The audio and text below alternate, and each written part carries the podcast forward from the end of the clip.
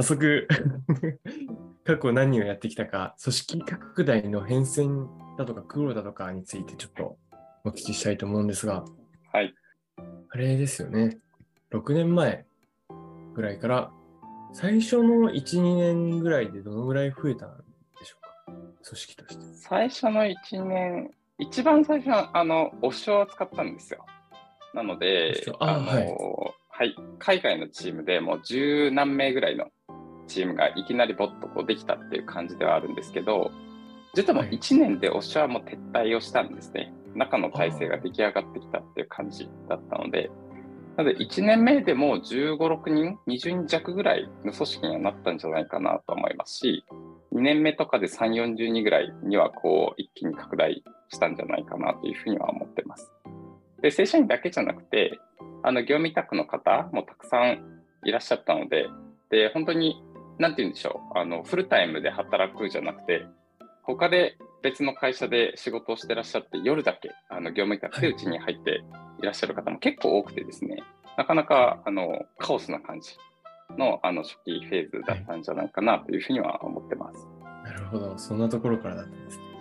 はい、今ではもう結構正社員の方と業務委託の方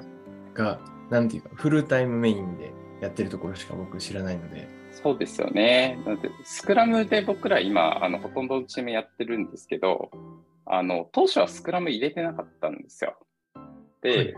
スクラムを入れるとやっぱりあのフルタイムで働いてないとなかなかやりにくいじゃないですか。そうです。一緒にデイリーやって同じペースでこうやっていくっていうのがなかなか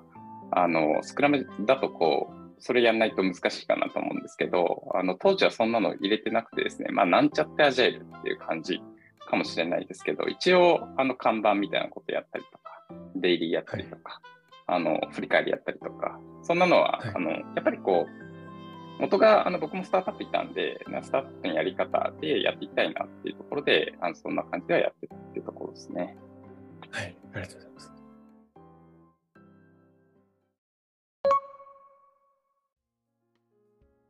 ちょっと気になるところがあるんですけれども、よくあのオフショアってコミュニケーションが大変だとか、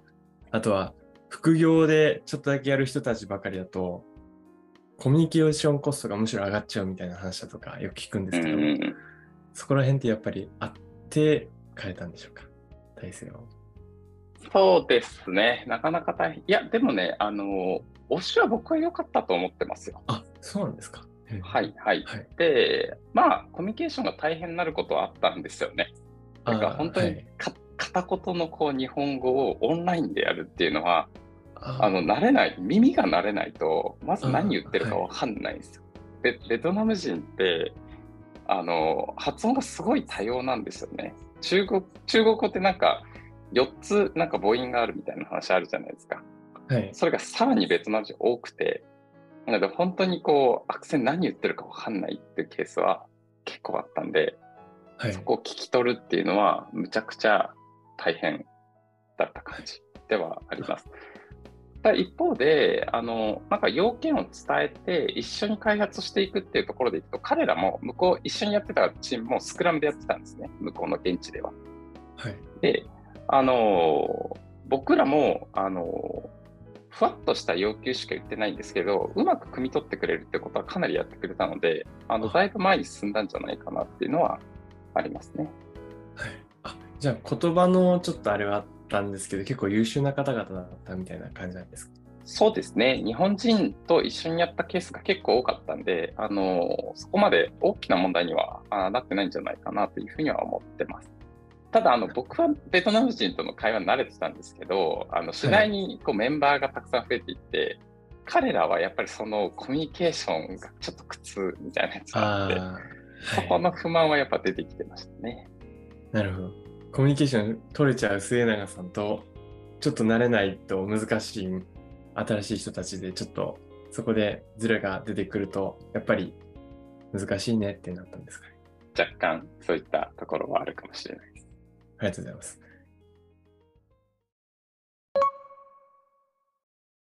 では、おそらく、まずだいいちめ、スクラムで回しているだいいちむめみたいなのは、多分どこかへ出てきたとは思うんですが、うん、その最初のスクラムチームがができたときってどんな感じだったんでしょう。最初のスクラム、そうですね、あの大体組織規模がにじゅうめいさんじゅうめいぐらいの時に、あの僕からじゃなくてあのメンバーからあれですね、スクラムでやりたいっていう声があのまず上がってきたっていうところと、あとその方があのアジャイルコーチが知り合いにいたんですよ。で、別の会社でアジャイルコーチングをやってる方がいらっしゃって、彼にぜひ入ってもらいましょうっていう形で、はい、アジャイルコーチの方にあのスクラムのやり方っていうのをちょっと見てもらいながらスタートをしたっていうのがあります。なので組織全体スクラムを入れたっていうよりはいちチームからまずあのスクラムでやり始めたっていうのがありますね。でそこから徐々に徐々に横展開をしていきながら、今は組織全体でスクラムを入れてるという感じになってます。じゃあもう結構いっぱいいた中でここだけスクラムにするみたいな感じだったんですね。そうですね、そうですね。なるほど。あ、もっとなんかちっちゃい時にスクラムチームをゴッと入れたと思ってたんですけど、結構メンバー増えた後にやってたんですね、うん、スクラム入れた時。そうですね。なので一番最初は本当にプロジェクトごとにあの自由にやってたような形ですけど、やっぱりこうマネジメントスタイルが各チームでばらけるじゃないですか。はい、で横が何をやってるかっていうのがちょっとわからないねっていうような課題感とかはありながら、まあ、いっこ開発のフレームワークとしてあのスクラムを入れ始めましたっていうところではあります。はい、なのでなんかトップダウン的にスクラムが始まったというよりはボトムアップ的に始まった部分もあるし、スクラムの中では結構それはあの今だと良かったなとは思っててですね、あの、はい、やっ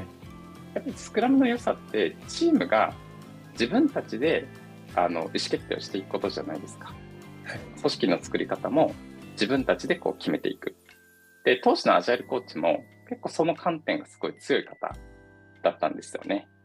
なので僕も何て言うんでしょう、あのちょっと上の立場っていうとあれかもしれないですけど、あのチームのですね看板を作ったり、当時は物理看板だったんで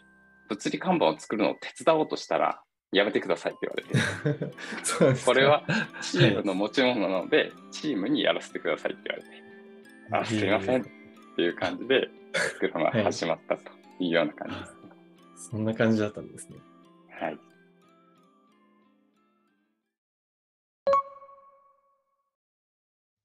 そこから多分どんどん大きくなっていったと思うんですけど、なんか大きくなるにつれて感じた苦痛、苦痛、うん、苦労だとか、なんかパッと思い浮かぶのって何かあったりするでしょうか。大きくなっていく中での苦労みたいなところでいくと、やっぱり や, やることというか、あのその辺がゴロゴロ変わるんですよね。あ、はいはい、で一番最初はもう本当にコード書いてた、多分一番コード書いてた感じだったと思うんですよ、チームの中で。でオフショアのメンバーの中でもあの僕が一番最終的にリリース前のコードコミットの量を見てみた時に一番書いてたっていう感じではあったんですけど、そこからあのやっぱり人が増えてきてにじゅうにんぐらいの規模になってくると、もうどっちかっていうとメンバーマネジメントになっていくじゃないですか。はい、でにじゅうにんになるとあの当時からワンオンワンっていうのは結構大事にしてたんですよ。はい、でワンオンワンでにじゅうにんとワンオンワンしますみたいな感じの時期が、はい、さんじゅっぷんでも長いですね。そうでワンオンワンしたらいっしゅうかんが終わるっていう感じで、あの本当にもうワンオンワンもあのさんじゅっぷんでも長いってさっきおっしゃいましたけど、ひとり当たりじゅうごふんにするかみたいなあのことのトライもしたりとかしながらですね、自分の時間がどんどんなくなっていく感っていうのは途中で一回ありましたね。あ、じゃあ末永さんの当時は ブイピーオーイー かわからないんですけど、末永さんとしての苦労としてあのマネジメントする量というか幅が広がって数が大きくなって大変だったっていう感じなんです。そうですね。であの、まあ、振り返ってですけど、もっと早くこう異常とかをしていくことはできたんだろうなとは思うんですけど、あの少しずつですねあのメンバーにあの異常していきながらあの任せていって、で自分の役割もまた新しいところに持っていって、でそれでどんどん大きくしていくことができたかなというふうには思ってますね。ありがとうございます。